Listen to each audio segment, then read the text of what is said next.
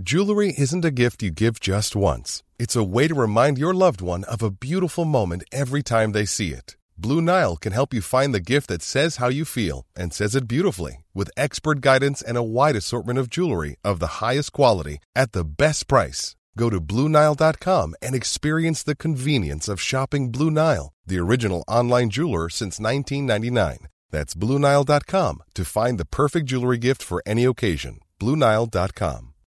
Life is full of what ifs. Some awesome, like what if AI could fold your laundry? And some, well, less awesome, like what if you have unexpected medical costs? United Healthcare can help get you covered with Health Protector Guard fixed indemnity insurance plans. They supplement your primary plan to help you manage out of pocket costs. No deductibles, no enrollment periods, and especially no more what ifs. Visit uh1.com to find the Health Protector Guard plan for you. Wow! Nice! Yeah! What you're hearing are the sounds of people everywhere putting on Bombas socks, underwear, and t-shirts made from absurdly soft materials that feel like plush clouds. Yeah, that plush. And the best part? For every item you purchase, Bombas donates another to someone facing homelessness. Bombas. Big comfort for everyone. Go to bombas.com slash ACAST and use code ACAST for 20% off your first purchase. That's bombas.com slash ACAST. Code ACAST. Inte så illa det här heller va? Han är ju inte känd som någon dribbler, eh, Schwarz, men eh, det där var kolossalt elegant. Och så Kenneth Ja. Andersson och 4-0! Ja, ja, ja. Vilket flyt Ja, och visst. vilket liv! Och Stefan Schwarz hade ju en egen privat uppvisning där. När Sverige slog världen med häpnad 1994 var det inte bara svenskar som jublade. Italienska agenten Vincenzo Morabito representerade över halva det svenska landslaget. Bland andra Stefan Schwarz, Jonas Tern, Kenneth Andersson och Martin Dahlin. Morabito blev under de efterföljande åren en av Europas mäktigaste agenter och han är fortfarande aktiv. Men numera som chef över ett team med agenter. När jag pratar med honom är han dock i Toscana för att ta hand om sina föräldrar under coronautbrottet. En kris som Morabito tror kommer få en enorm påverkan på fotbollen och det under lång tid framöver.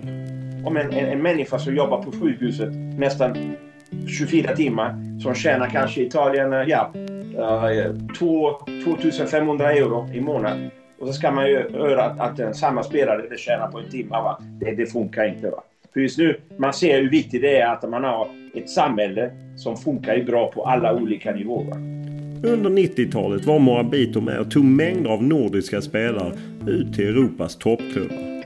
Han berättar att hans intresse för svenska spelare svalnat de senaste åren. Det var alltid en garanti. Du tog en svensk spelare. Det var ju alltid som mellan 1 och 10. Det var 6 och 7. Va? Idag kan du kanske få en på 8-9 men de flesta är ju då lite upp och ner. Va?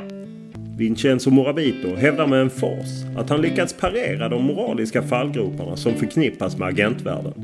Men medger att han sett en hel del fuffens under de dryga 30 år han varit i branschen. Han menar att det väldigt enkelt skulle gå att städa upp bland fusket. Men att varken Fifa eller Uefa har någon större vilja att göra det här. Titta på det här med fotbollslick va. Fotbollslick tycker jag är fantastiskt. Och vad gör de? De sätter, de sätter honom i fängelse. Vad fan är det någonting som inte riktigt stämmer va? Han har ju varit jätte, jättebra för de, vi som vill jobba på ett rätt sätt va. Podden är naturligtvis mer än det här och vi talar bland annat om hur en italienare fastnade för Sverige och svenska. Om hur det var att tolka för Sven-Göran Eriksson. Om vägen in till agentyrket och vilken som var den första affären. Men som vanligt inleder vi podden med en faktaruta. Ålder?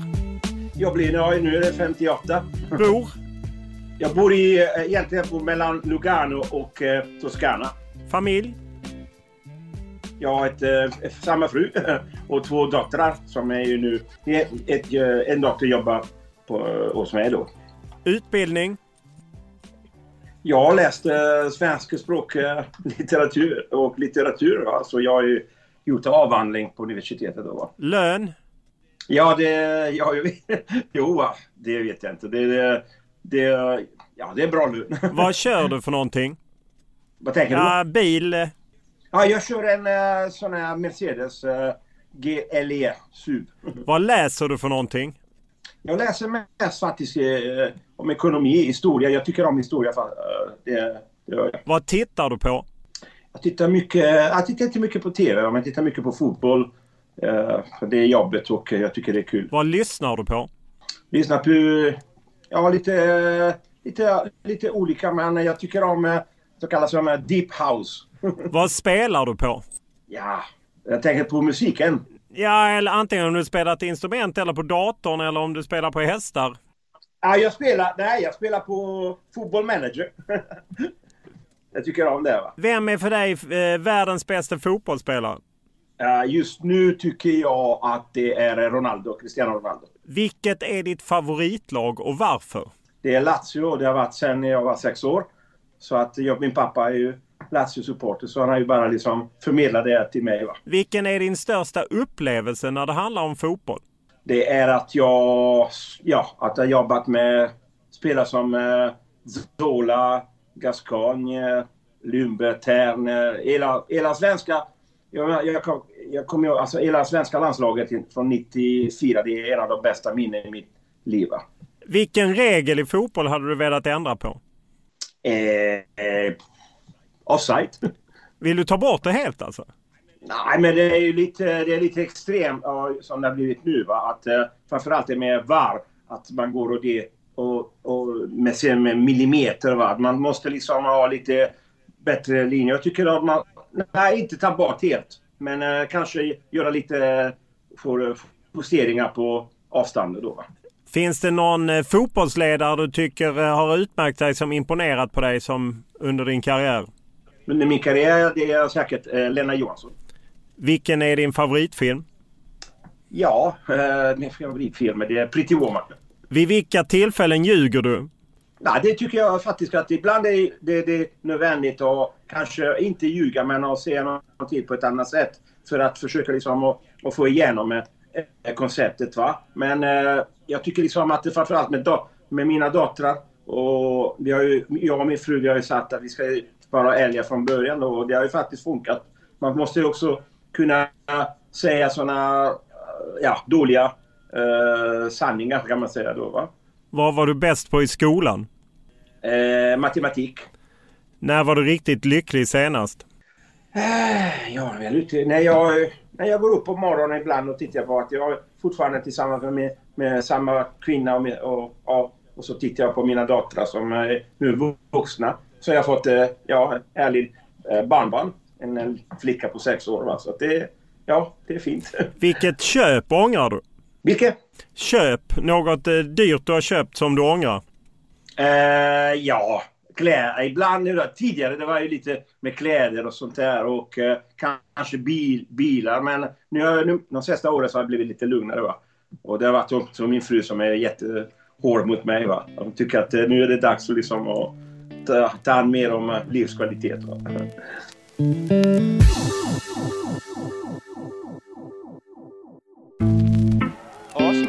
Tröja nummer åtta förpliktigar.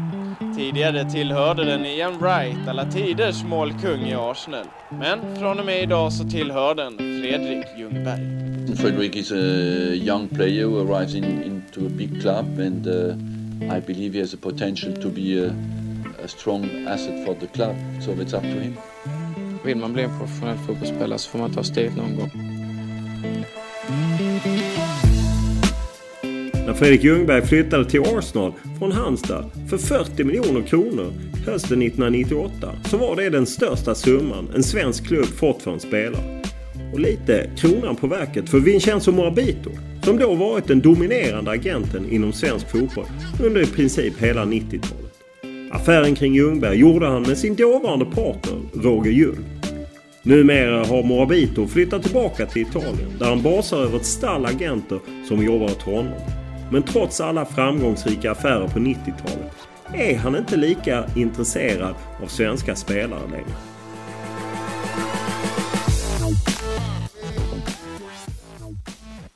När jag når dig nu så är det ju mitt under en väldigt eh, tragisk omständighet med coronakrisen och allt så. Var befinner du dig nu? Är du i Italien eller är du i Lugano i Schweiz? Nej, jag är i Toscana för att jag har två gamla äldre föräldrar. En på 89, mamma och pappa är 86. Alltså, man får ta hand om dem. De kan inte gå ut. Och det är farligt för faktiskt äldre eh, människor här i Italien eller överallt. Va? Så man har sett att den här sjukdomen just drabbar mycket mer de här som är över 80. Ja, vi har ju fått eh, skrämmande rapporter från Italien. Hur är det att befinna sig? Ja, det, det börjar bli lite bättre va, men man får ju liksom inte eh, ge besked att eh, nu är det över va, för det kommer att ta lite längre tid va. Vi är ju faktiskt förvånade hur det ni hanterar saker i, i Sverige va. För att uh, man, man tycker liksom att vi, vi, vi är ju... Italien var det första landet i Europa som har ju stängt allt. Och uh, nu ser man att Spanien är ju sådana skräckande siffror precis som i Italien. England börjar bli också mycket värre. Va? Och, eh, jag tror att man ska gå igenom det. Va? Men eh, det är mycket speciellt som ni gör i Sverige att eh, ni har inte stängt av landet. Va? Och det är kanske, hoppas att det går bra. Va? För att eh, det, det är härligt om man kan komma över det här viruset och inte vara tvungen att, att vara instängd. Hur orolig är du just med tanke på dina äldre föräldrar? Vi har ju sett eh, siffrorna från Italien som ju är mörka på många sätt. Ja, men det, dör fortfarande igår var ju 762 människor. Eh, det är klart att man är rädd va. Och det är därför vi är här och jag och min fru vi tar hand och vi går, vi går ut två gånger i veckan och handlar mat och mediciner. Och de, de får inte gå ut. Va? Vi är som tur är på landet va? så att det, det är inte så farligt som att vara i en stor by. Ja, hur är tillvaron för er? Jobbar du något eller är ni, ni är ju hemförlovade helt enkelt på, i karantän? Nej, vi jobbar ju faktiskt och vi, vi också har tid att, att gå igenom saker och ting som man inte haft tid, eh, onytt tidigare då. Och eh, man går och tittar på, på gamla saker och eh, hittar gamla bilder och man läser och man tittar lite på TV. Nej, det, det går ju bra va. Så det är klart att det, det, det känns min, mindre bättre när man hör vad, man, vad som händer utanför va. Och annars tycker jag vi har, vi har, vi har ju det bra. Vi har inte våra döttrar med va? Men, men det är ju så. Fotbollen har ju helt avstannat som ju du jobbar med. Hur, eh, samtidigt kanske inte fotbollen är så viktig i, idag med tanke på det som sker. Hur, hur ser du på fotbollen? Inget som är viktigt uh, just nu än att vi blir, blir liksom fria utav det virus. Va? Det är klart det kommer att ta tid. Uh, fotboll är fortfarande, jag menar, vi jobbar ju, jag och min, min, min team. Och vi, vi har ju möte varje dag, vi har videokonferens. Vi försöker liksom att ha kontakt med klubbar och spelare. Det är klart, det är ju inte samma sak, men vi får ju börja liksom att tänka på hur det blir efteråt. Va? Och nu har vi fått eh, ett brev från eh, Uefa och, eh, som har ju då sagt att eh, när det här är över så kommer det... Och vi börjar liksom, och vi fortsätter precis säsongen som har ju avslutat tillfälligt. Ja, vad tycker du är rätt där? Ska man blåsa av säsongen som den är eller ska man försöka spela klart den? Eh, man ska spela klart det. Och eh, det, det, spelar ingen roll om man börjar senare, den, den, den, nästa va. Men man måste avsluta det som man har börjat va. Det, det, vore, det vore inte bra. Och jag tänker inte på ekonomiska, men jag tänker på faktiskt eh, själva resultatet. För att det finns lag som eh, vet inte om de kan gå ner och gå upp eller kan vinna ligan. Och det är ju, det, man får, ja, alltså Uefa har ju varit ganska klart nu va. Och jag ser också att det var ett brev som var underskriven av Lars-Christer Olsson. Eh, som är ju då, uh, jag tror, ordförande för de här klubb, eller ligo, lig, europeiska ligor. Va? Det är rätt. Och Andrea Agnelli också har ju underskrivit för klubbar. Och det är så att vi, det får ta den tid det tar. När, vi, när det är dags, och allt det här är ju precis över, om man kan då börja igen, så får man avsluta det. Det som har ju börjat. Och sen får man kanske börja i oktober, november. Det spelar ingen roll vad, det, vad som händer nästa. Men det är också viktigt att man, man inte liksom handlar i, i paniken utan att man funderar och man plan, planlägger riktigt då. Eh, du representerar ju spelare. I England är det diskussion om lönesänkningar. Varför Premier League-spelare inte sänker löner. Och vi har sett i Barcelona och Juventus har man efterskänkt. Vad är din inställning till att spelare ska efterskänka löner? Det är klart, alltså, vi, vi, vi är alla i samma, sak, i samma situationer. Va? Och det finns människor som eh, inte just nu tjänar pengar eh, och eh, har problem ekonomiska. Så att en spelare ska ju liksom behandlas precis som alla andra. Va? Och det är klart att om man inte, om man inte ställer upp i sådana situationer så ger man också dålig eh, moral och etisk signal till eh, omvärlden. Eh, om man ser till vad, vad tror du händer med till exempel transfersummor som vi har sett gå uppåt och uppåt och uppåt? Efter den här krisen. Ja, jag, jag tror att jag hoppas att det, det går tillbaka. Va? Innan Neymar tid. Va?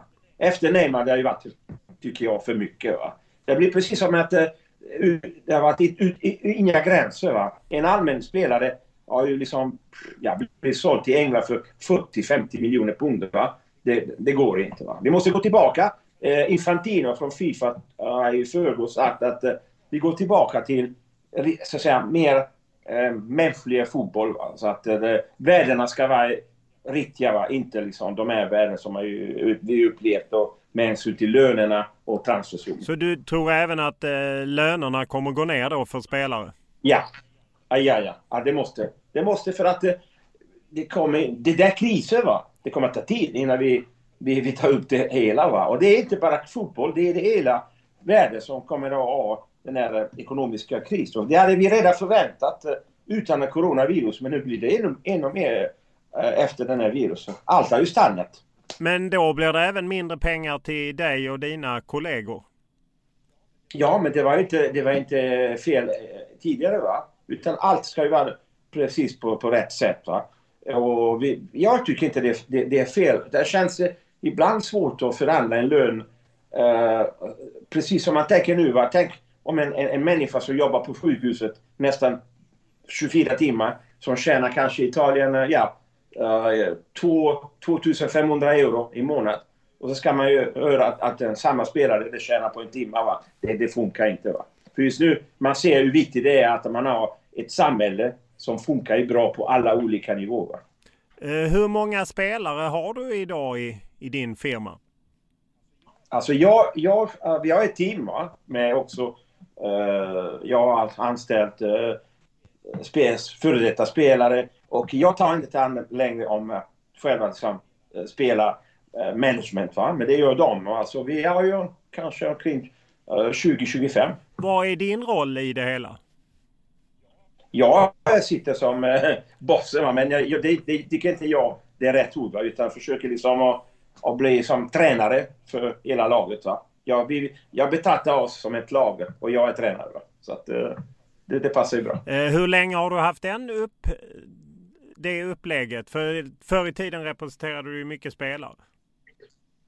Jag, jag, alltså jag har ju börjat i, som sagt, i Sverige, i Skandinavien. Va? Och, eh, jag har haft spelare som jag kommer aldrig att glömma. Som, en av de första var ju Klas Ingesson som, och Kenneth och alla andra som, från 94, Tern, Schwarz. Eh, sen har det varit danska spelare, Laudrup och så vidare. Sen har vi liksom haft firma i, i England. Vi gick på, gick på börsen i London 2001. Och jag har haft det ungefär till 2010. Eh, det här företaget som heter First Artist i London och vi hade kontoret i Köpenhamn, Milano. Och sen 2010 har jag liksom gått tillbaka lite mer så till mer uh, få människor, en mindre team. Eh, Men uh, ja, det är mer kvalitet faktiskt. Mer, också mer tid till familjen. Det är ju en imponerande svenska du pratar eh, och för de som minns dig från eh, 80-talet, 90-talet så var du ju som sagt aktiv som du har sagt med, med svenska spelare. Hur kom det sig att du fastnade för Sverige från början? Ja, jag tycker att eh, jag har ju liksom börjat jag... Jag har alltid haft liksom, lust att resa då sen jag var 15, 16 år. Va? Och jag började läsa om böcker och, Eh, om, om Sverige och Skandinavien överhuvudtaget. Va? Och så träffade jag min eh, nuvarande fru som är dansk. Och när jag åkte första gången så åkte jag till ut en liten sväng från Fredrikshamn till eh, Göteborg. Och så tyckte jag det var jättefint. Och jag hade läst redan en del böcker och du vet, Pippi Långstrump och allt det med Emil. Och, ja, det var en väldigt fascinerande värld för mig då. Och jag, tyckte, jag började läsa på universitetet. Och då läste jag och, ja, de här stora som Strindberg och eh, ja, gjorde avhandling på Stig Dagerman. Eh, ja, och det, sen, eh, ja, det hände då att vi började, jag var ju sportjournalist från början. Och det var det jag ville vara egentligen. Va? Men eh, sen träffade vi någon människa nere i Italien som tyckte att, eh, ja, bjöd mig att jobba, börja arbeta i Göteborg. Så gjorde vi det, jag och min fru. Och vi bodde i sju år. Och ja, det var ju det som... Men, men eh, det som var verkligen viktigt för mig, det var ett mötet med Sven-Göran Eriksson. För att eh, jag ju talade redan svenska då jag läste på universitetet. Så kom Sven-Göran Eriksson ner till Rom och skulle träna Roma. Och han behövde en, en tolk. Och då var det ju liksom, ja. Då var det mötet och vi, det, det funkade bra. Och vi har ju aldrig liksom förlorat kontaktet va. Och det var så kul att, att, att, att över Lazio. När jag då var inne i Lazio just i slutet på 90-talet för att då ja, då vann vi någonting tillsammans. Va? Det var jättekul. Men, men det är liksom Svennis du hjälper som i, i Roma och sen så flyttar du till Göteborg för att helt enkelt dels göra din avhandling i, om Stig Dagerman. Ja, precis. Och där precis. träffar du också Gunnar Larsson, IFK Göteborgs ordförande. Ja. Hur ja. kom det sig? Ja, det stämmer. Ja, men det var ju eh, genom en, en, en, en eh, gemensam kompis och eh, givetvis givetvis de hade varit i Rom också och spelat mot Roma. I, jag tror det var ju det som nuvarande Champions League var. Och ja, det blev ju mycket liksom det här med kontaktet och jag hjälpte till mycket på den tiden. Med språk när det var ju liksom vissa tillfällen. Och sen var det då att han behövde hjälp med, jag kommer ihåg med Glenn Hysén För att eh, han skulle träffa Fiorentina, ordförande. Och då var ju Svennis tränare i Fiorentina. Och så sa han till mig, ja du, jag behöver hjälp med, med, med tolkning för att eh, Fiorentinas president, han kan inte eh, eh, eh svenska och engelska. Givetvis var det Svennis var där va? men han ville ha kanske någon som kunde vara på hans sida. Och jag ställde upp. Va? Och då under själva förhandlingarna, jag kommer ihåg att eh, helt plötsligt jag tyckte liksom att det var inte det priset på Glenn Hysén, det var ju för lite. Va? Så då sa jag till eh, Gunnar Larsson att ah, jag tror nog att du kan be om mer. Va? Och det fick han. Jag tror att han fick 10 miljoner på den tiden, svenska kronor. Det var ju mycket pengar. Jag tror att de hade varit eh, nöjda med 7-8. Så han fick då kanske ett par extra miljoner. Så att, ja, ja, det kanske det. Det kanske är det jag ska i framtiden då. Va? Och då började jag att bli kompis med några spelare. Det första var ju Roland Nilsson. Som kom till mig. Va? Rolle var ju äh, jätteintelligent. Alltså mycket, mycket skärp kille. Va? Och han ville ju till utlandet. Och han var ingen fantastisk spelare. Så jag kommer ihåg jag fixade en, en provträning i Sheffield Wednesday. Och vi var där en vecka. Han fick sitt kontrakt. Och så började. Så var det Ingesson och Andersson och alla andra. Men vad, fick du betalt redan då när du hjälpte Blåvitt med Fiorentina eller Rolle till Sheffield Wednesday? Nej, nej, nej, nej. nej. Det var, nej, Rolle till Sheffield Wednesday fick jag betalt utav Sheffield Wednesday då. Ah, okay. Så... jag, jag tror min, min första agentkommission, det var ju 15 000 pund på den tiden. Det var ju mycket pengar. Va? Herregud, det var ju liksom... Jag hade aldrig sett så mycket pengar. Men, eh, och det är i, i, om jag jämför idag, va? Det var ju liksom eh, en, en spelare i, i Championship får i veckan då. 15 000 pund. Men ja, jag fick ingenting med Fiorentina. Men jag var alltid med. De tog mig på resa. Du vet, eh, när det var ju resa till Milano mot Inter i kvartsfinalen, då var jag med. Eh, i finalen i Skottland. Nej, det var jättekul. va. Tyvärr blev ju då lite, ja, det blev lite synd att i slutet vi kunde inte komma överens när det var ju det där med Ingesson. Va? Ja, men, jag var ju, men jag ställde upp för Klas. Va? För jag tyckte det var ju det, det rätta saker att göra. Jag förstår att, de, Gunnar Larsson blev besviken. Jag förstår också att han hade förväntat att jag hade kanske ställt upp mer för Blåvitt. Men just i det tillfället, det var ju Klas som var ju då min Eh, kompis och min klient. Va? Så jag, ja, jag, jag gjorde det som var rätt för honom då. Ja, det du pratar om är ju när Claes Ingesson går till Mechelen och detta är ju början av 90-talet när regelverket kring spelare förändras innan Precis. Bosman slår igenom till fullo. Men om, om vi tar det, när förstod du att detta är något jag kan leva på? Detta är något jag, jag kan lägga Stig Dagerman och sportjournalistkarriären åt sidan och leva på att vara ja, jag, agent?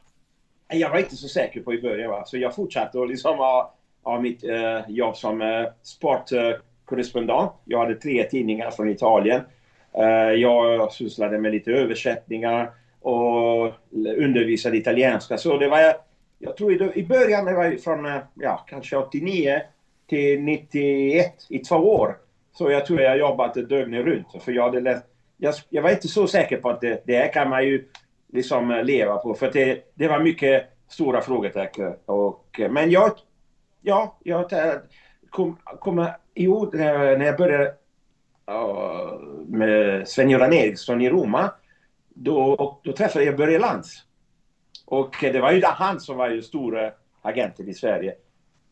Och jag, han var ju mycket trevlig. Han sa han berättade precis, för jag hade massor frågor. Hur det är med, det är med jobbet, vad är det att vara agent och sånt där. Va? De kallade honom Mr 10 och han, han, berättade allt. Han var ju jätteöppen och han sa till mig ja, men det är ingenting som du ska syssla med i framtiden. För det, det är inte bra för dig. Va? Du, du ska ju köra din uh, mer litteraturlinje och allt det där med journalistjobb. Va? Och det blev ju allt lite annorlunda. Vi blev ju konkurrenter. Va? Ja, det var rätt hårda ord eh, mellan er när han blev utmanad av dig tidigt 90-tal och du tryckte dig in helt enkelt. Jo, han var ju, han var ju jätteklart att eh, jag förstod honom. Men samtidigt, eh, det var ju själva spelare som kom till mig. va. Det var inte så mycket som idag. Idag är det ju fruktansvärt. Alltså, man går och jagar spelare. Och det är ju så att agenterna betalar ju föräldrar och kompisar för att få eh, spelare till eh, säga, sig själv. Har du aldrig, gjort, du har aldrig gjort det? Nej, jag kommer ihåg att...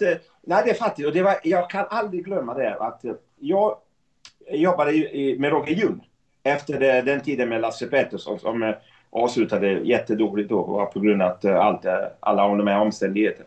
Men eh, Roger ringde mig då och vi hade Fredrik Ljungberg och alla andra spelare tillsammans. Han sa att du, det finns kanske möjligheten att, att få Ibrahimovic på kontraktet då va? För han skulle, han hade, ett, jag tror IMG. Ja, han hade IMG, och, Anders Karlsson. Ja. Och så sa han till mig, men jag, jag tror att det finns chans att vi, jag tror det kommer eh, kanske någon pengar emellan. Att, jag vet inte om det var till hans föräldrar eller till någon som, en kompis som hjälpte honom.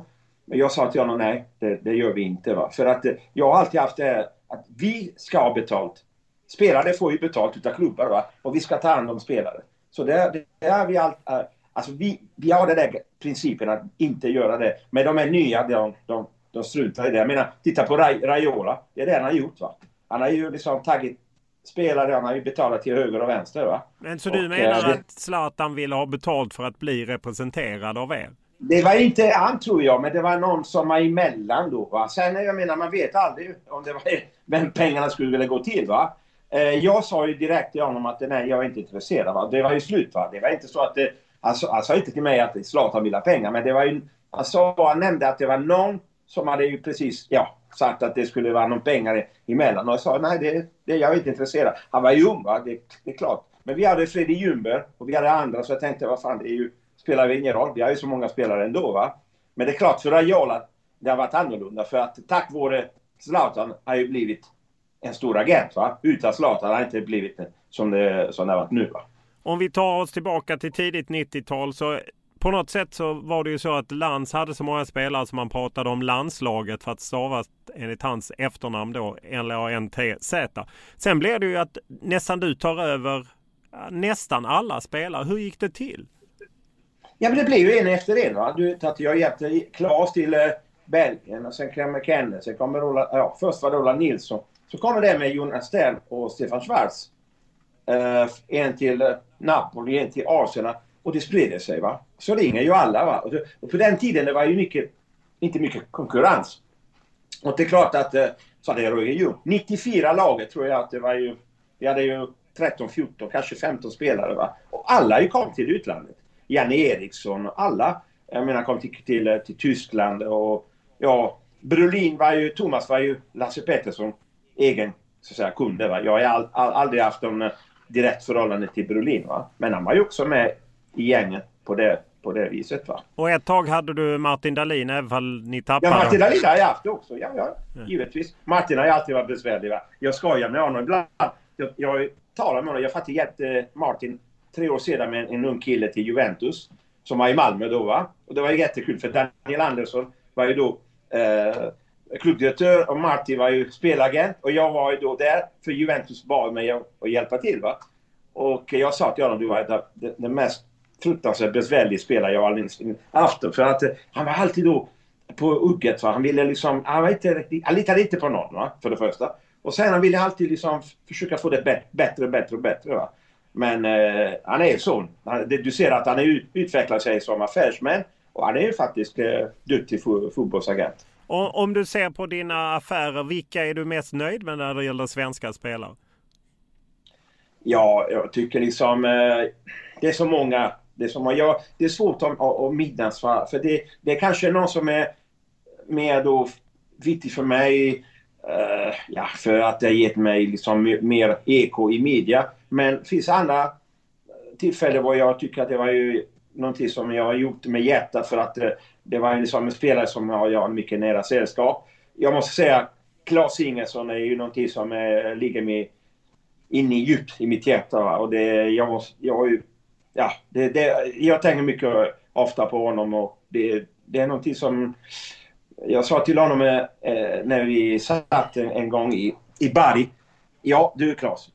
Den dag du slutar spela fotboll, då slutar jag vara agent. Va? Men det blir ju inte så. Du kunde att, inte eh, sluta helt enkelt? Nej, det är svårt att sluta. Det svårt, men det är för att eh, man har ju också man har, man har ju andra som jobbar med. va. Och så fort någon gång jag säger du, jag tror att jag, ja, jag får liksom lägga ner lite va. Nej, nej, nej, det får du inte då. För att de, de vill ha hjälp och de vill att jag, jag ska vara med. Och jag tycker faktiskt att det är kul. Men jag skulle kunna tänka mig faktiskt och jag försökte också ta och se om jag, vi kan ta en klubb och vara på andra sidan va. För det skulle vara kul att avsluta på det viset de nästa ja, 10-15 år. Att du skulle köpa en klubb helt enkelt för att driva ja, ja. Var, har ja. du tittat på det? Ja, det har vi gjort. Vi har gjort det och vi fortfarande tittar på det. Va? Vad är det för, för klubbar? Ja, det blir mest i Italien. Då. Vi har ju vi har tittat på Serie B. Vi har också tittat på Serie A. Uh, vi hade någonting på gång fem år sedan med Lazio. Då var jag tillsammans med en, eh, en, eh, en vän som är då från Saudiarabien. Men det blev ingenting för att han vill inte sälja då. Men jag tror att vi kommer att ja, vi kommer så småningom kanske att, att få göra det. Hur rik har du blivit på att vara agent? Ja, man, man får inte klaga. Va? Det är klart att eh, man tjänar ju bra med pengar men man, man, man får också ge en del av livet. Va? För jag tror inte vi har haft någon semester, jag och min fru, in till kanske 93, 94. Det var ju åt i början men det, ja. Och vi, man jobbar ju mycket. Man har ju också förlorat en del eh, med hänsyn till vänner och familjen och man har ju inte upplevt kanske lika mycket som man hade upplevt om man hade haft en vanligt jobb.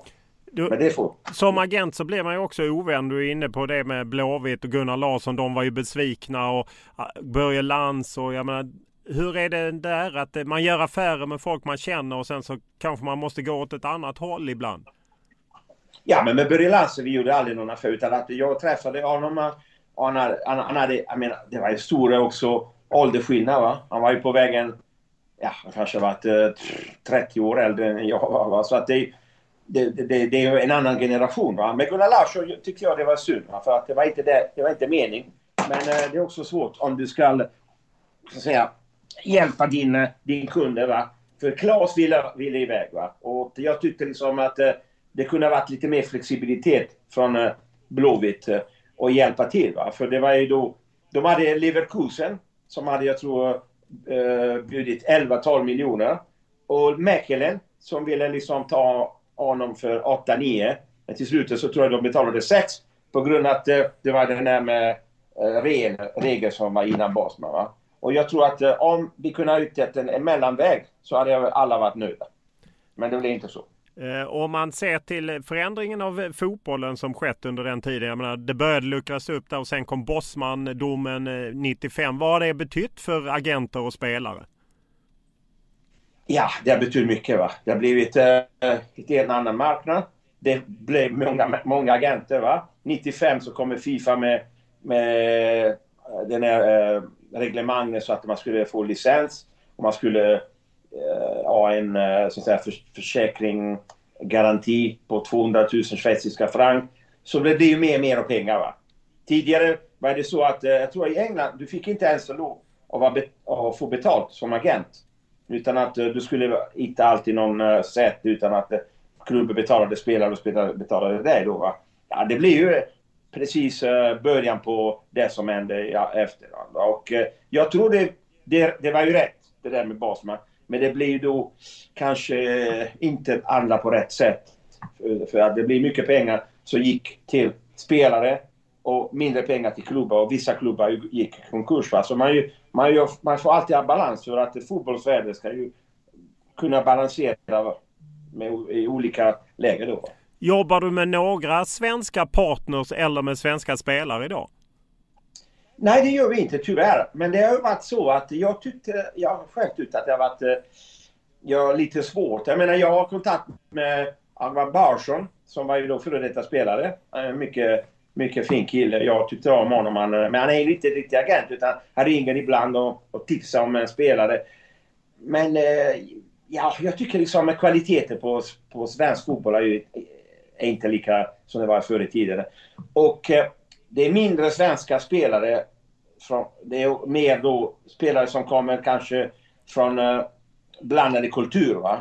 Och det gör att eh, det kanske finns mer eh, tekniska spelare idag i svensk fotboll än det varit förut tidigare. Men eh, de här andra generationerna var ju mycket mer stabila och jag, jag, jag, tycker liksom att eh, jag aldrig misslyckats med någon spelare ute i utlandet.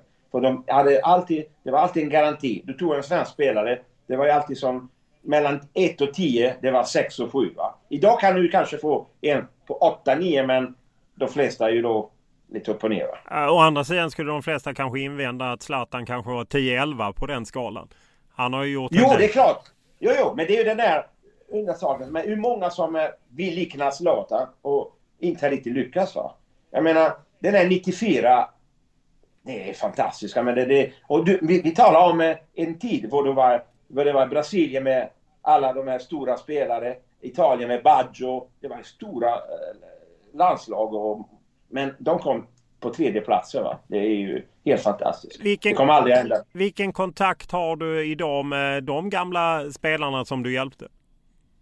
Ja, det har varit, det har varit lite sådär. Va? Eh, jag har ju träffat ibland Kenneth Andersson har jag ju haft eh, någon kontakt via också social eh, eh Facebook. Martin Dahlin givetvis. Jag talar med Daniel Andersson.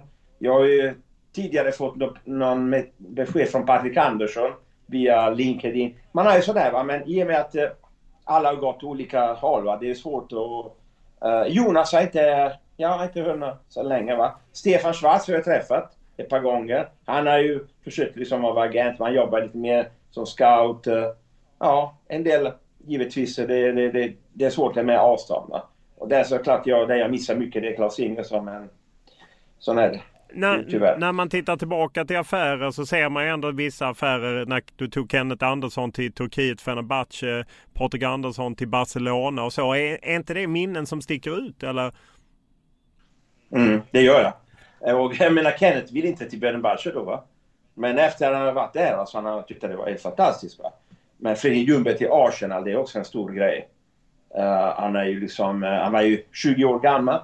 Och det var ju Halmstad-kille. Och det var ju Stig, Stig Nilsson som var ordförande.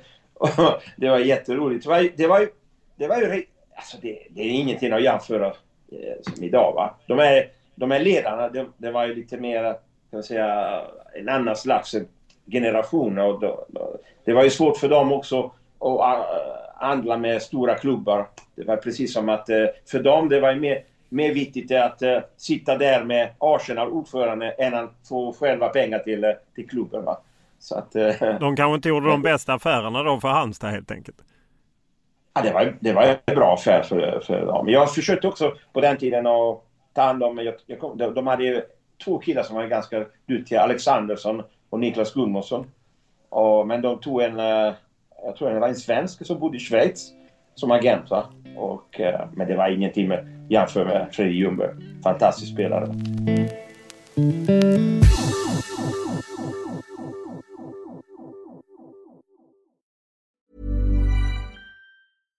If you're looking for plump lips that last, you need to know about juvederm lip fillers. With Juvederm Volbella XC and Juvederm Ultra XC, your lip look, whether it's subtle or bold, can last up to one full year with optimal treatment and no additional maintenance. Find a licensed specialist and see if it's right for you at juvederm.com today. That's J U V E D E R M.com. Add fullness to lips in adults over 21 with Juvederm Volbella XC or Juvederm Ultra XC. Do not use if you have severe allergies or a history of severe allergic reactions, or if you're allergic to lidocaine or the proteins used in Juvederm. Tell your doctor if you have a history of scarring or taking medicines that decrease the body's immune response or that can prolong bleeding. Common side effects include injection site redness, swelling, pain, tenderness, firmness, lumps, bumps, bruising, discoloration, or itching. As with all fillers, there's a rare risk of unintentional injection into a blood vessel, which can cause vision abnormalities, blindness, stroke, temporary scabs, or scarring. For full important safety information, visit juvederm.com.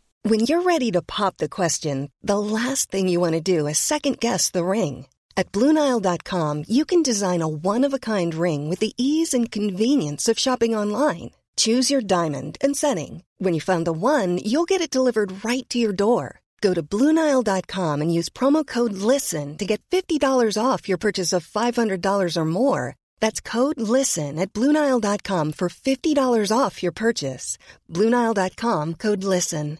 This is Paige, the co-host of Giggly Squad, and I want to tell you about a company that I've been loving, Olive and June. Olive and June gives you everything that you need for a salon quality manicure in one box. And if you break it down, it really comes out to $2 a manicure, which is absolutely insane. It's also so easy to get salon worthy nails at home with Olive and June. The difference between how your nails used to look when you did them yourself and now with the Manny system is a complete game changer. The best thing about Olive and June too is it's a quick dry. Dries in about one minute, lasts for five days, and full coverage in up to one to two coats. Visit oliveandjune.com slash perfectmani20 for 20% off your first system. That's oliveandjune.com slash perfectmani20 for 20% off your first system.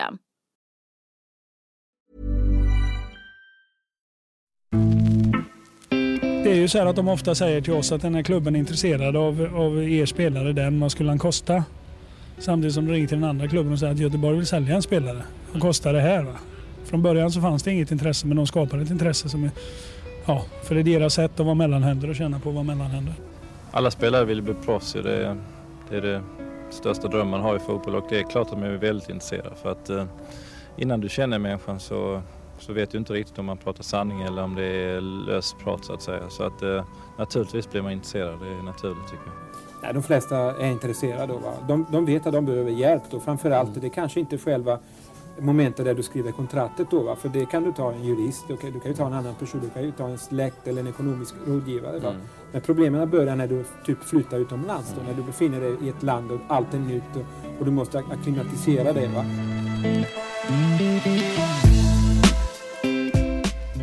Det där var IFK Göteborgs dåvarande klubbdirektör Thomas Wernersson. Den lovande mittbacken Christian Karlsson och Vincenzo Morabito i ett inslag från TV4-sporten 1995. Agenter har väl alltid funnits i fotbollsvärlden, men branschen började växa till sig rejält sent 80-tal och exploderade i samband med Bosmandomen i mitten på 90-talet. Den innebar att spelare kunde gå från klubbar när kontraktet gick ut och det utan att det kostade någonting. De stora pengarna i branschen har genom åren dragit åt sig allt fler mer eller mindre seriösa agenter till fotbollen.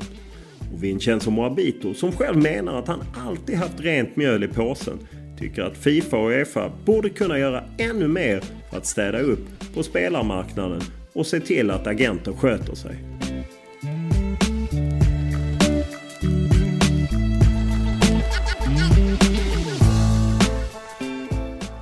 Var du inblandad när eh, Patrik Andersson och Jocke Björklund skulle gå till Leeds och eh, då sades att ja, om man betalar peanuts så får man spela med apor? Var du inblandad ja, då? Det, ja, ja, ja, ja, men det var inte jag som sa det va. Det var en kille, en italiensk äh, äh, ja, restaurangägare. Va? Han, var, han har varit inblandad i många skandaler. Va? Pino Pagliara. Ja, okay. det var han som sa det alltså? Ja, det var han som sa det. Va? Det var han som... De hittade honom med en väska fylld med pengar utanför Genoa, eh, över kontoret. Va? Han skulle ju muta spelare på andra laget. Sen tidigare då hade han gjort någonting, någonting annat också med jag kommer ihåg, det var ju någonting med, uh, med någon, någon annan, uh, Sam Allardyce, jag tror, skandal. Men han har ju alltid varit inblandad i, som, i skandaler. Ja, hur mycket sånt har du sett genom åren? Hur mycket? Hur mycket skumma affärer har du sett?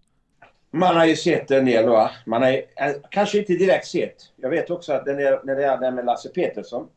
Jag, ja, vi hade olika åsikter hur man skulle hantera saker och ting. Va? Ja. Han hade sina åsikter, jag hade mina och jag kom aldrig överens. Och det var därför vi slutade. Va? Och det var ju... Jag, aldrig, jag måste säga, ingen person va, men jag har aldrig tyckt om... Eh, ja, det var någonting som inte riktigt stämde då. Va? Men eh, det var ju han som kom till, till mig. Och, och han hade ju då en kontakt med en, en kille som jobbade med, eh, med pengar, med Klas Ingelssons pengar. Och han ville liksom komma in. I, klart i början var ju han var ju mycket professionell. Det var ju precis, jag, jag, jag hade behov för någon som kunde liksom styra också själva förhandlingarna för att han var jättetuff där. Han var ju som, precis som ibland man skulle behövas. Jag var med den där snälla och tyckte liksom försöka och, och, och klara av biten eh, med lite mer diplomati. Han var ju hårt och kontant.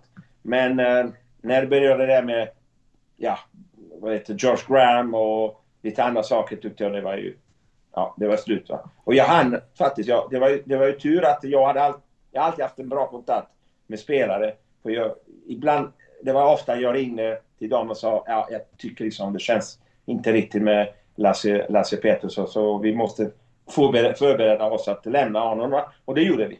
Men han har ju pekat ut, han har ju talat ut i tidningar i Aftonbladet 2008 där han ju säger att ni då mötade George Graham för att köpa Stefan Schwarz och ja, Napoli med Jonas Tern. Vad är din bild av det? Det är inte korrekt. Nej, nej, han har ju, han har ju uttalat sig. Han har ju sagt det. Och jag, jag visste liksom, jag, han, när han hade de här kontakterna. För jag, så, han sa till mig att ja, vi måste liksom uh, göra det och det. Men jag har aldrig sett honom, uh, alltså fysiskt, uh, ge pengar till Peninetti eller till George Graham. Men du och, visste han, att det försiggick? Vad sa du? Du visste att han skulle betala? Ja, det var det han sa till mig va. Och han sa att det var nödvändigt. Och jag, jag, har aldrig, jag har aldrig förstått varför det var nödvändigt. Och jag, frå, jag har faktiskt frågat klubbdirektören i Napoli efter honom. För han har ju då... Jag har fortfarande... Jag träffar honom ibland. Han, är ju, han har ju varit i Genua. Han, sa, han, han, han, sa till mig att han hade aldrig fått några pengar. Det är han Giorgi eh, Perinetti helt enkelt? Exakt, exakt. Han sa till mig att nej, det, jag har aldrig fått några pengar. Va? Och han sa... Och, och, och Lasse han sa till mig nej. Han hade lämnat pengar till... Tillsammans med en annan kille på en, en bensinmacka utanför Göteborg. Och jag tyckte liksom, det, det verkar ju konstigt för att eh, när Perinetti kom till Göteborg, vi skulle titta på, på en match va, på Ullevi. Efter, efter matchen så gick vi och, ja, vi hade lite middag. Och sen vi, han bodde på Sheraton, jag kommer ihåg fortfarande. Och jag var med honom och lämnade honom på Sheraton. Sen gick jag hem. Jag, vi bodde på Danska vägen då. Va? Efter, eh, eh dagen efter, han lämnade på morgonen. Och så Lasse Pettersson sa till mig, ja du, jag fixade det här med igår kväll. Ja, Okej. Okay. Men eh, med Pedinetti, han har ju sagt till mig, och det är svårt att, när du inte är med va, fysiskt, det är svårt. Det kan jag också, jag tänkte, ja men han har kanske sagt det här så att han kunde liksom ta de här pengarna till sig själv va. För det är ju lätt att säga, jag var tvungen att betala en och så, tog, så tar du pengar själv va. Men var... Det är inte så att, han har inte skrivit på något kvitto i alla fall. Varför drev du affärer med honom så länge med tanke på att det var lite skumt då? 90, 92. Jag tror till 90, 94. Det var inte mer än två år. Va? Och eh, det var ju så att han hade, han hade hand om eh, spelarnas pengar. Va? Och det var det som var problemet. Han hade också hand om mina pengar. För vad gjorde han? Han eh, placerade pengarna på aktier och grejer. Va? Så då blev jag också lite orolig. Va? För jag tänkte liksom, ja, hur, kan, hur ska jag komma ur det här? Va? Så jag kom ihåg det beslutet att en dag så sa jag till min fru, ah, vi måste komma ur det här. Va? Och jag ringde runt. Jag ringde runt till Roger Ljung, till Jonas Stern, till Stefan Schwarz. Och alla blev oroliga. Va? Och jag tog flyget till Luxemburg, satt mig där med de här advokaterna och de berättade mig en massa grejer som jag tänkte, herregud, det här är inte bra. Va? Så att eh, jag sa nu, och det är en del som vi förlorade en del pengar. Alla, alla förlorade pengar. Stefan Schwarz, jag tror det var det som förlorade mest. Ja och Stefan, det här är ju, det fanns ju ett bolag, Scanditalia Promotion Limited i Irland, Dublin. Och det är ju där Exakt. man har gömt undan pengar som ju kanske inte skattats. Och, och det är väl de Stefan Schwarz pappa är ute efter när han kommer med några hårdförda Han, män ja, det- ja, hem till Lasse ja. Pettersson. Ja, jag hade mitt eget firma då va, när jag träffade honom. Så började han säga till mig, nej, nej, nej, det här är, nej, det går inte bra för du kommer att betala för mycket skatter då va. Och det är klart, alltså, ja, jag menar, jag, som, jag var ju då 27 år gammal, han var ju äldre då va. Då tänkte jag liksom, han var ju den som, ja, visste allt om de här grejerna. Så sa han till mig, ja, vi kan ju ha ett bolag och betala mindre skatter då va. Ja, okej. Så jag fick en lön utav det här företaget. Och han, eh, han placerade ju då pengarna. eh, Men det, det var inte, han använde inte företaget för att placera spelarpengar utan han gjorde det via en annan, ett annat företag. För det var ju då Schwarztern, jag själv hade lite pengar då investerat på börsen. Och helt plötsligt så började han, nej det är något, han körde, han köpte dyra bilar. Han åkte eget privatflyg. Uh, han åkte liksom, jag kommer ihåg jag var i, jag var i, tillsammans med Napoli på sån här träningsläger. Och så helt plötsligt han, han, han flyr till Venedig. Och så ringde han. Så sa jag till honom, du, du kan åka tåg från Venedig till det och det. Nej, nej, nej, nej. jag har egen bil med egen chaufför. Herregud, så sa jag, det är någonting som inte riktigt... Han, han tyckte om leva stort va. Och jag tyckte liksom att det var någonting som inte riktigt... Eh, för fortfarande, det var ju för mig, det var ju, allt var ju nytt. Så, men jag hade mycket bra kontakt med, mellan spelare och vi, vi talade mycket om det. Va? Jag kommer ihåg Klaus Inge som sa till mig, du han kom till, till Brus, Bryssel och han skulle bjuda oss på mat. Och så helt plötsligt liksom att börja beställa, beställa, beställa. Herregud, det blev som räkning då. Va? Så att eh, det var ju, de här signalerna, vi var ju mer eller mindre jämnödiga, eh, alltså vi är samma ålder. Va? Så att eh, för oss, det var ju den här personen som var ju stor lyxlevare. Eh, eh, va? Så att, eh, men det var ju två år. Va? Efteråt, vi, jag, jag gick till min advokat i Stockholm och jag berättade precis allt som har hänt tillsammans med spelarna. Och han tar hand om allt. Han sa till mig, du, du, du ska inte bry dig om det. här. För det och, det och de gick ganska hårt mot honom tror jag. Så att, sen, jag har aldrig hört talas om, jag läste att han var ju död, jag tror två, tre år sedan. Ja, det, vi får ju vara ärliga med att säga att Lars T, Lars T Pettersson kan ju inte försvara sig mot eh, det eftersom han är avliden och eh, det är ju hans uppgifter det han sa till Aftonbladet 2008 om de här eh, mutaffärerna och liknande. Så det får man ju vara ärlig med att säga. Men du jobbade bara med honom till 92 menar du? Ja, vi gjorde, alltså, vi, ja, vi gjorde det, Jonas Stern och Stefan Schwarz. Jag tror det var ju 92 Ja. va? Ja. För 91, var- det var 90 var ju i Claes Ingesson. Först var Roland Nilsson 89, 90 Ingesson, 91 Kenneth Andersson. Sen 92 började det ut det där efter, det, efter VM. Och sen avslutade jag efter eh, VM 94. Okej, då bröt du med honom. Ja. För att eh, Herbert Schwarz som jag träffade någon gång, Stefans pappa, sa att han även hade sökt dig i Danmark för de här pengarna. Men det, hur är din bild av det? Nej, nej, nej. Jag, jag, vi pratade med varandra. Och han använde samma advokat som jag använde. Peter Sederowski då va. Han var ju vår advokat. Så vi hade gemensam advokat allihopa. Så att det var ju han som tog hand Men han, han, han, han, så att säga, han tog hand om allt. Peter då, advokaten. Och det var han som körde förhandlingar med Lasse Pettersson för att försöka få tillbaka så mycket pengar som möjligt. Va? Men din, vad är din bild av agentvärlden idag kontra hur det var då? Samma ungefär. Det blir då att eh, idag är det lite annorlunda för agenterna börjar få liksom pengar från olika håll. Va? För det finns folk som vill investera då i, i, i, i agenturer. För de tyckte liksom att de får mycket tillbaka. Va? Vi tittar på eh, själva Kia för exempel som man ju då fick få de här pe- pengar för att köpa Tevez och eh, eh, den andra spelare. Så det blir mer, lite mer... Mascherano. Det blir mer... Ja, Mascherano, precis. Det var det första gången som hände då va. Och eh, det var det... Tänk på alla situationer, eh, Raiola som köper eh, image-rättigheter från eh, Pogba och sen säljer tillbaka. Alltså det, det, det, är mycket mer eh, Mendes exempelvis då som eh, bygger eh, allt det här va, Men det är klart, det har utvecklat sig till någonting jättestort och eh, det är stora omsättningar. Jag tittar på Stellar och Jonathan eh, barnet. Eh, och jag känner ju alla. Va? Jag menar Mendes, Mendes jag träffade i Porto, jag tror 95. Och eh, han ville ju då göra någonting ihop med mig då i Italien. För jag var ganska stor i Italien på den tiden. Men jag ville inte göra det. Va? För jag hade ett partner i, i Portugal som hette José Vega. Och vi hade Cole, Figo, eh, Paulo Sosa. Så att, eh, men eh, ja, det har utvecklat sig liksom, precis som alla andra. Eh, fotboll har ju ökat sitt värde. Va? Transfersummor. Jag menar, om du jämför till 90-talet, det är, det, det är därför jag tror att det går tillbaka lite grann till den tiden. Va? Du, I slutet på 90-talet när du mer och mer släpper svenska spelare så blir du precis som du säger stor i Italien och du är ju inne i Lazio bland annat när Svennis är där ju. Vad ja. var din roll då? Jag var ju det. Jag började liksom uh, som agent. För jag, det första som jag gjorde det var att sälja Paul Gascoigne till Rangers. För eh, han kunde helt enkelt inte klara av att vara i Lazio så fick jag jättestort förtroende från eh, ordförande Craniati och från hela familjen.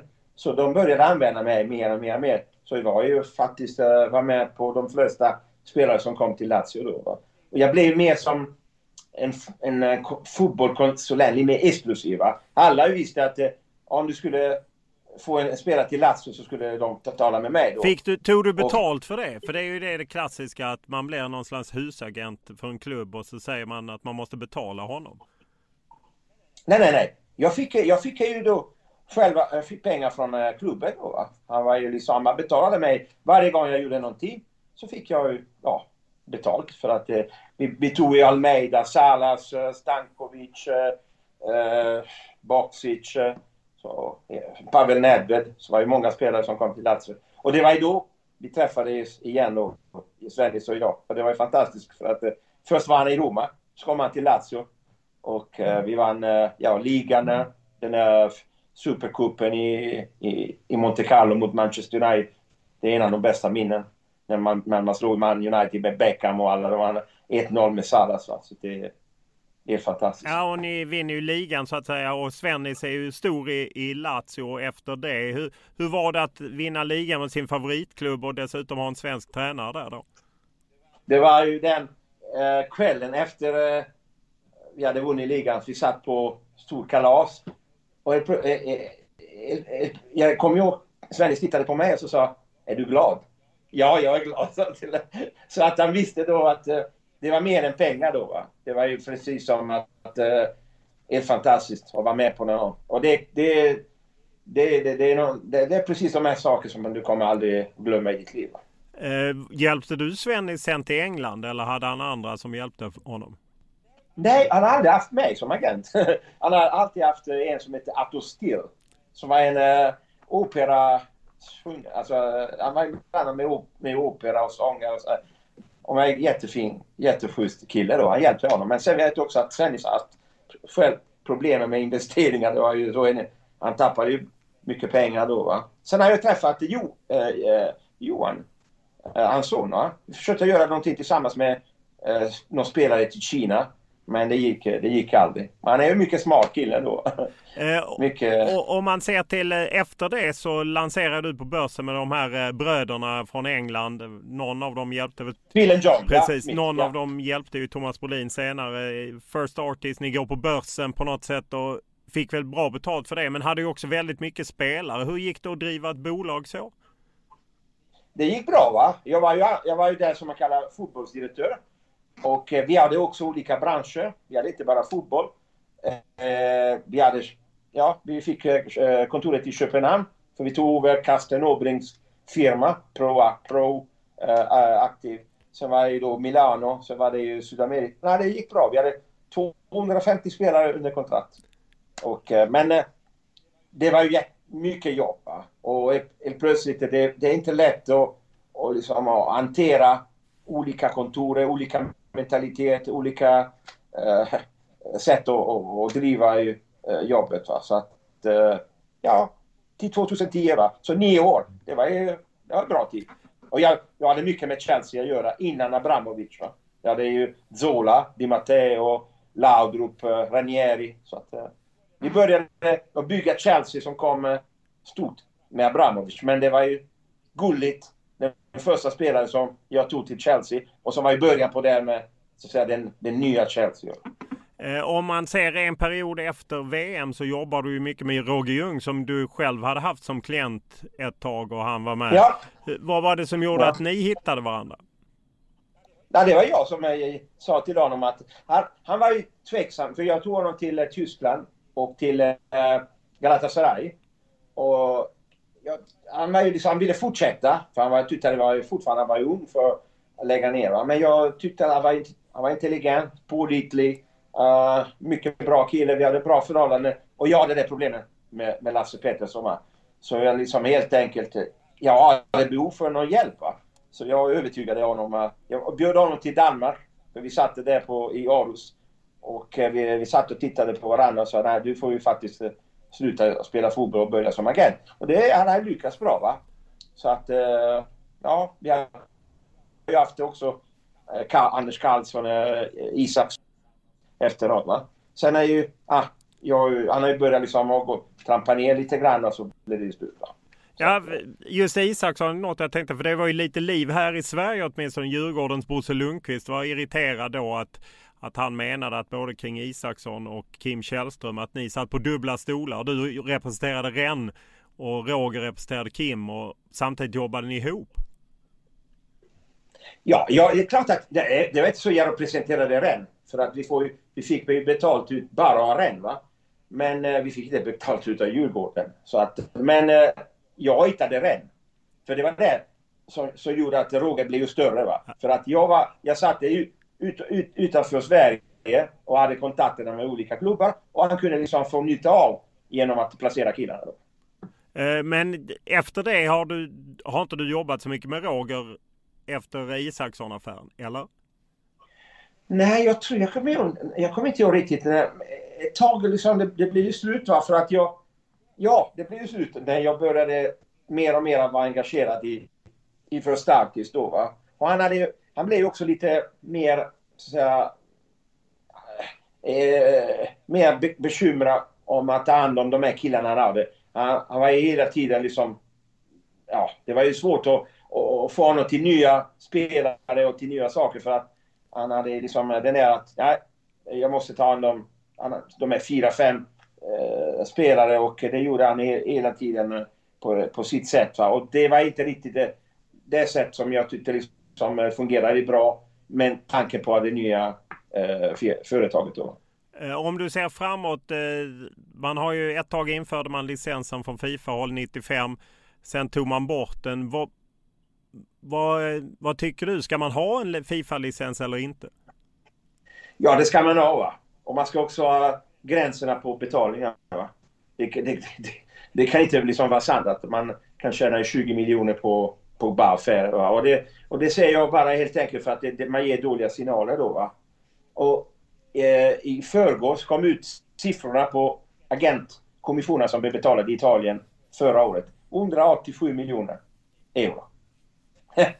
och Empoli som sitter i Serie B betalar 6 miljoner i, i agentkommissionen. Det är någonting som inte riktigt stämmer. Va? Och det är det man, man får ju vara, man får ju vara liksom försiktig. Va? För det är också mycket det med korruptionen. Va? Mycket pengar som går till agenterna som går tillbaka till, eh, till eh, någon annan. Va? Och jag, har en, jag har en jättegod vän som heter Pippo Russo. Han eh, skriver för Republica. Han är en sån här riktigt eh, journalist som går helt till botten. Va?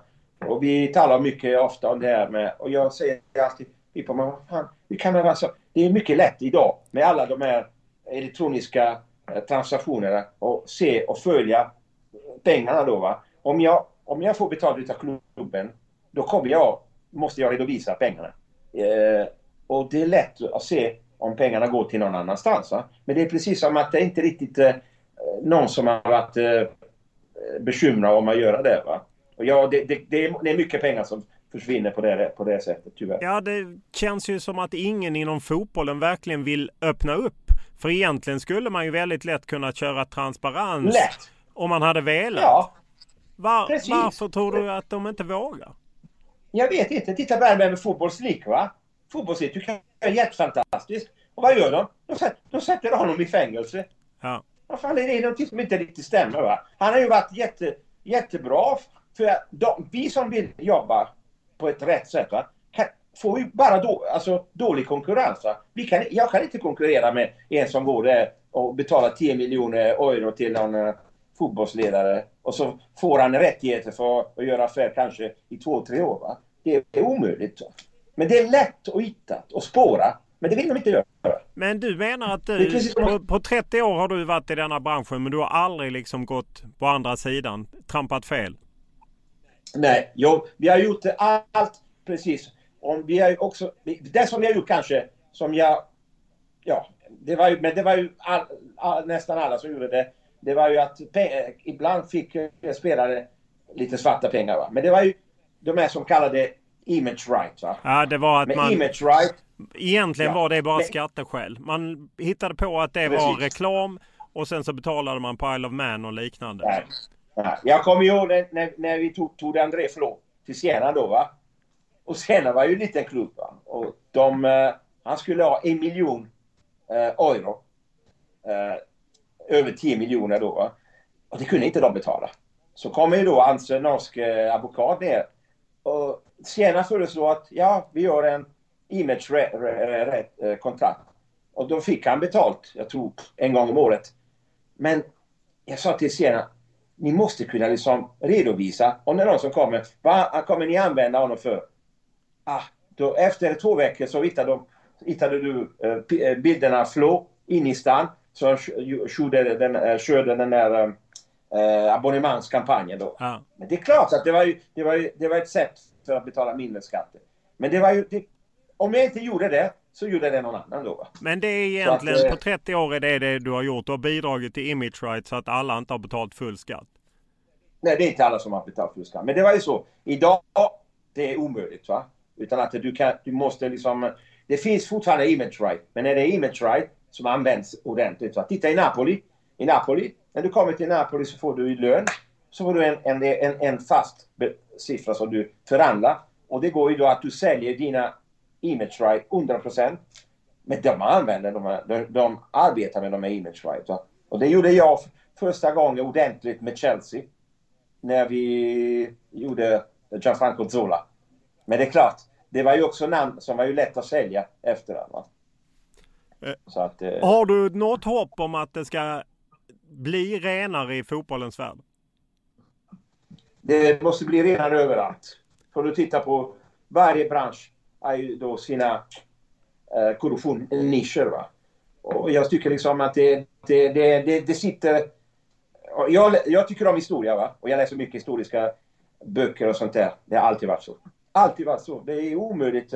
Titta Tova, titta nu det här med virus. Va? Hur, hur många olika versioner som vi hör, va? hör va? att det kanske är kineserna som har gjort det för att kunna sälja eh, vaccinerna och a, a, allt möjligt som kommer upp. Va? Så det, finns, det, det finns någonting. Men om man vill städa så finns faktiskt mö- möjligheten att städa idag. Va? När all elektronisk, allt är kontrollerat. Vi, kan, vi kommer snart inte att kunna använda cash. Va? Jag vet att Sverige är ju en av de länderna man kommer att liksom kanske säga att, att vi, eh, ja, vi kommer inte använda cash i, i framtiden. Va? Så det är lätt att hitta. Va? Men det, det är precis som att i, i England har de gjort det där systemet att en agent får betalt genom en liga då. Va? Och det hjälper en del. va. Men det är fortfarande så att eh, ligan skulle egentligen fortsätta att följa pengarna strömma. För att om det kommer till mig så är det lätt att säga att de går tillbaka till någon annan ställe då. Va? Jag måste alltid redovisa. Idag skattemässigt det finns in, in, inte en chans att du kan gå igenom om du har ett bolag i ett ordentligt land. Va? Det är klart att du fortfarande kör i Monte Carlo som någon som vi känner till. Va? Det är lätt att, ja, att få pengarna till höger och vänster. Ja, kör du i olika skatteparadis eller Guernsey eller liknande så Precis. är det svårare att få insyn helt enkelt. Tror du, tror du det finns ett intresse hos Fifa och Uefa? För även fall de ibland klagar på agenter så använder ju de också agenter så att säga. Och, och det känns som att om de hade verkligen velat rengöra så hade de kunnat göra det. Ja, det, om de vill då kan jag göra det. Va? Nu, är, nu, ska, nu, är, nu har de arbetat i två år på en ny reglemang. Va?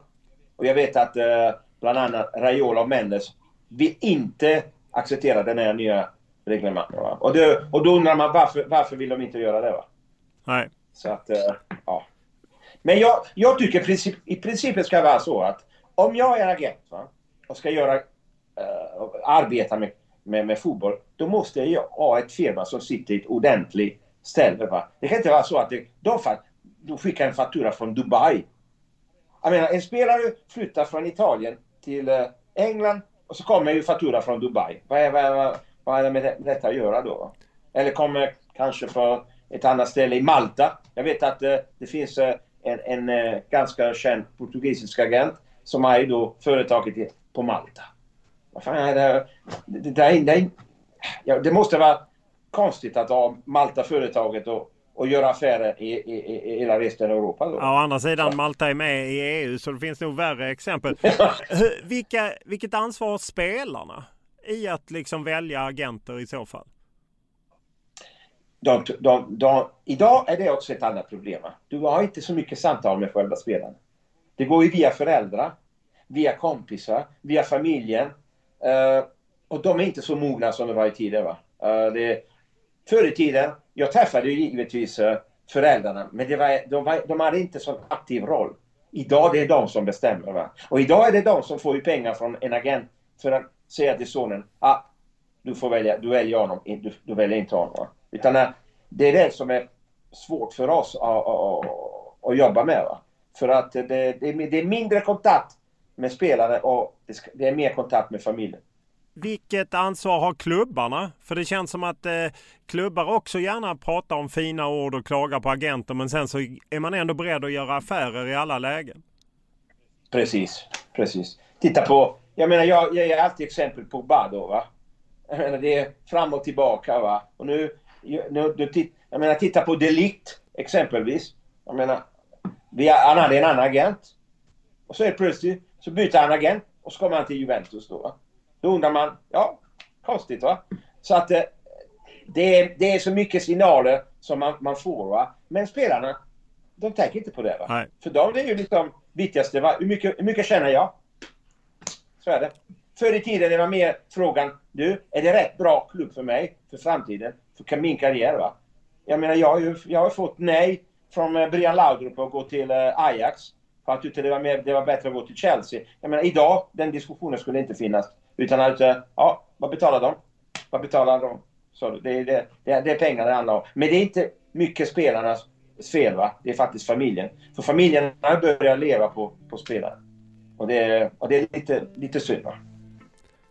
Stort tack för att du tog dig tid.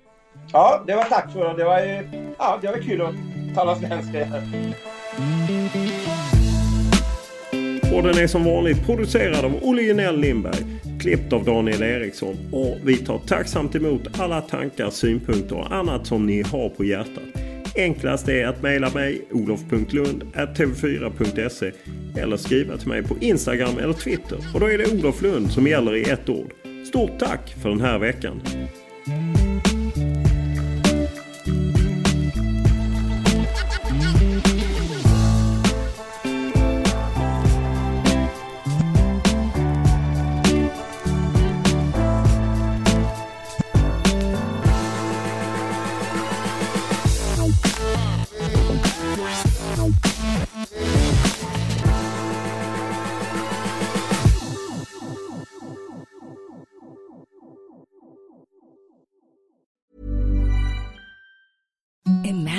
Softest sheets you've ever felt. Now imagine them getting even softer over time. That's what you'll feel with Bowl and Branch's organic cotton sheets. In a recent customer survey, 96% replied that Bowl and Branch sheets get softer with every wash. Start getting your best night's sleep in these sheets that get softer and softer for years to come. Try their sheets with a 30-night guarantee. Plus, get 15% off your first order at bowlandbranch.com. Code BUTTERY. Exclusions apply. See site for details. Hey, it's Paige DeSorbo from Giggly Squad. High quality fashion without the price tag. Say hello to Quince. I'm snagging high-end essentials like cozy cashmere sweaters, sleek leather jackets, fine jewelry, and so much more. With Quince being 50 to 80% less than similar brands And they partner with factories that prioritize safe, ethical, and responsible manufacturing. I love that. Luxury quality within reach. Go to quince.com slash style to get free shipping and 365 day returns on your next order. Quince.com slash style. This is the story of the one. As head of maintenance at a concert hall, he knows the show must always go on. That's why he works behind the scenes, ensuring every light is working, the HVAC is humming, and his facility shines. With Granger's supplies and solutions for every challenge he faces, plus 24 7 customer support, his venue never misses a beat. Call quickgranger.com or just stop by. Granger, for the ones who get it done.